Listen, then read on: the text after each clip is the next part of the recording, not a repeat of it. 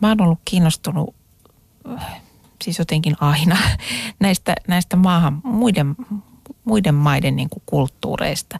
Ja tässä suhteessa meillä olisi paljon saatavaa niin kuin näistä maahanmuuttajakulttuureista, koska niissähän on hyvin paljon sitä, että ylipäätään ihmiset ei ole koskaan yksin. Naiset on keskenään, miehet on keskenään, mutta ne on tavattoman kiinnostavia nämä tällaiset kuvaukset sitä, miten monissa kulttuureissa äitiä hoivataan. Se on usein se 40 päivää synnytyksen jälkeen, että, että toiset naiset hoivaa häntä ja, ja, ja tuo ruokaa. Ja mä muistan yksi mun tuttu, jonka tota, lapset oli samassa päiväkodissa kuin mun pojat, niin, niin tota, hän sanoi, että siellä hänen kotimaassaan niin, niin tota, olisi ollut olisi, olisi kauheata, että äidin olisi pitänyt yöllä herätä vauvan takia. Muut naiset hän hoiti yöllä vauvaa.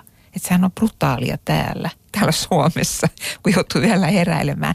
Että me ei, niin kuin, me ei nähdä sitä, että tässä on sellaisia piirteitä, että me ollaan saatu tätä itsenäisyyttä nyt.